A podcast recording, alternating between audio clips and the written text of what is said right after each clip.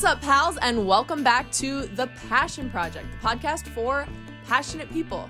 I'm so excited you're here, and I'm really excited about today's topic because I wanted to switch up the topics a little bit. This past week, I have been, and as you can see, I'm in a different room. If you're watching on YouTube, I'm recording in my bedroom at my parents' house in Ohio because I've been home visiting for the past week. If you guys don't know, I moved to Florida about 4-ish months ago, back in April, beginning of April. This is my first time being home visiting since I moved. It's kind of an interesting feeling because I'd never moved super far away from home. I went to college about an hour and a half away, Kent State University. So I've never been this far from home, which is actually going to bring us into today's topic, which is home is where you make it. And this is something I've realized through this whole process. And I've actually been asked a few different times to talk about what it was like moving to another state by myself. I moved, I didn't move with a significant other or a friend or anything. I just,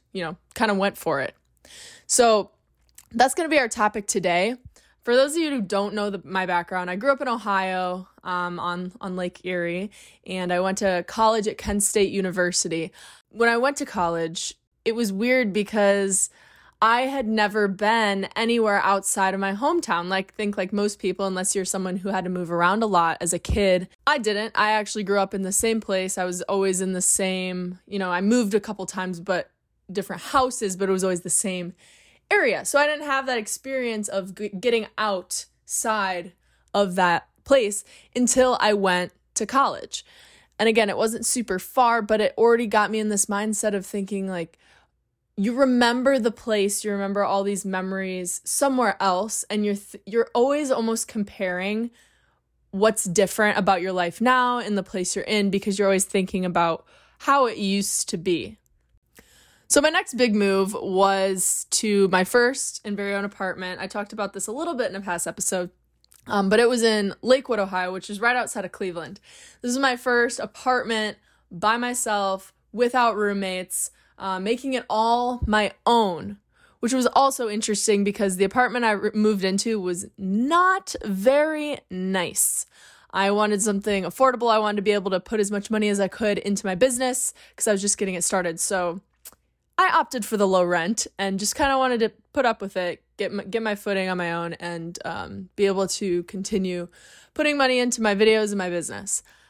So that being said, apartment, not very nice. When I first moved in, I could not see myself ever feeling comfortable there. The area was relatively safe, but it still felt a little My door barely locked. It locked, but it moved with the lock. There were just so many little quirks about the place that I think some people, I don't know, in hindsight, I'm like, why did I want to live there? But here's the thing. Once I moved in, I brought all my stuff. And then once my stuff was there, I started making it my own. You start designing it the way you want. You start pouring yourself into the space. And then what happens? You start to create memories. So all of a sudden, this apartment that seemed like a gross room in a not so nice apartment complex was suddenly my home. It started to feel like home. How in the world could that happen? I remember saying to my dad one day how comfortable I felt. I was like, I don't know. I hated the building. I hated the immediate surrounding area. I was always frustrated with maintenance, but for some reason, it just felt like home, and I felt so comfortable there. And believe it or not, I felt very safe there. So what was it? And my dad goes, well, because you made it your home. You made it you. You put yourself into the space.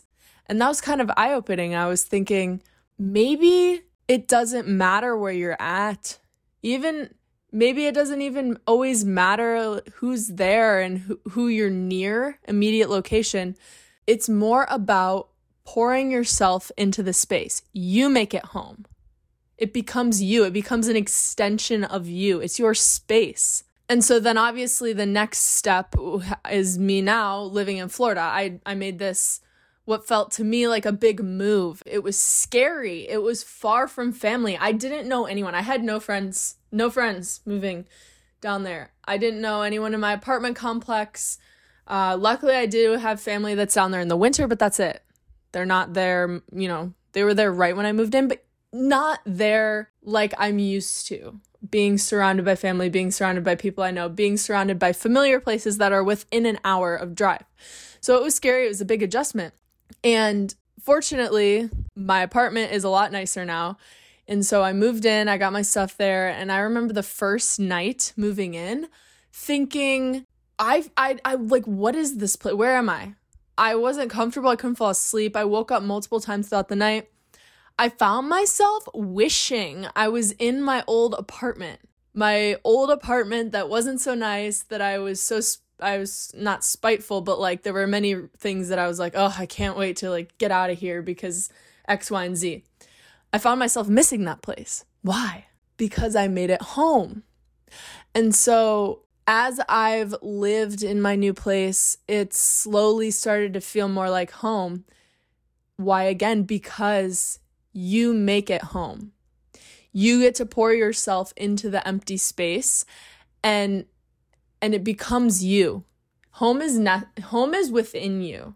I think a lot of times it's easy to feel like home is a certain location, and it can feel like it and you can make it that way, but it's because you make it that way. You're not just going to show up somewhere and it's immediately going to be home. Like I said, home is within you. And even someone who's been in the same place for many years, it's that way because they've poured themselves into the area, the place, the home. One of my friends just moved into an RV. That's home. It's going to move. It's not a location. It comes from within you. If you guys don't know already, I'm really into a lot of spirituality stuff. And one of the biggest messages, like spirituality, mindfulness, I've talked about in a couple episodes. But one of the biggest things with mindfulness and spirituality is that they talk about being the creator of your experience. And this really ties into that. And because this is a multi-passionate podcast for multi-passionate people, for people who are passionate about something and want to, you know, go after it. Keep that in mind as it is a general ideology in life, is that you are the creator of your own experience. I just thought that this was something that really hit home and proved that this carries across everything, business, personal life. You get to create your experience. You are a unique creator, and everybody's experience is going to be different.